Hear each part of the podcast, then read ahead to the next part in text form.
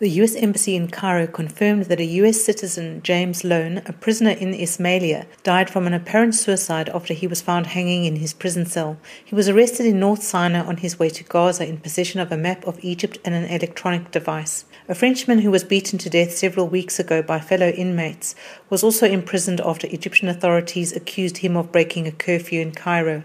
Mel Frykberg, SABC, Ramallah.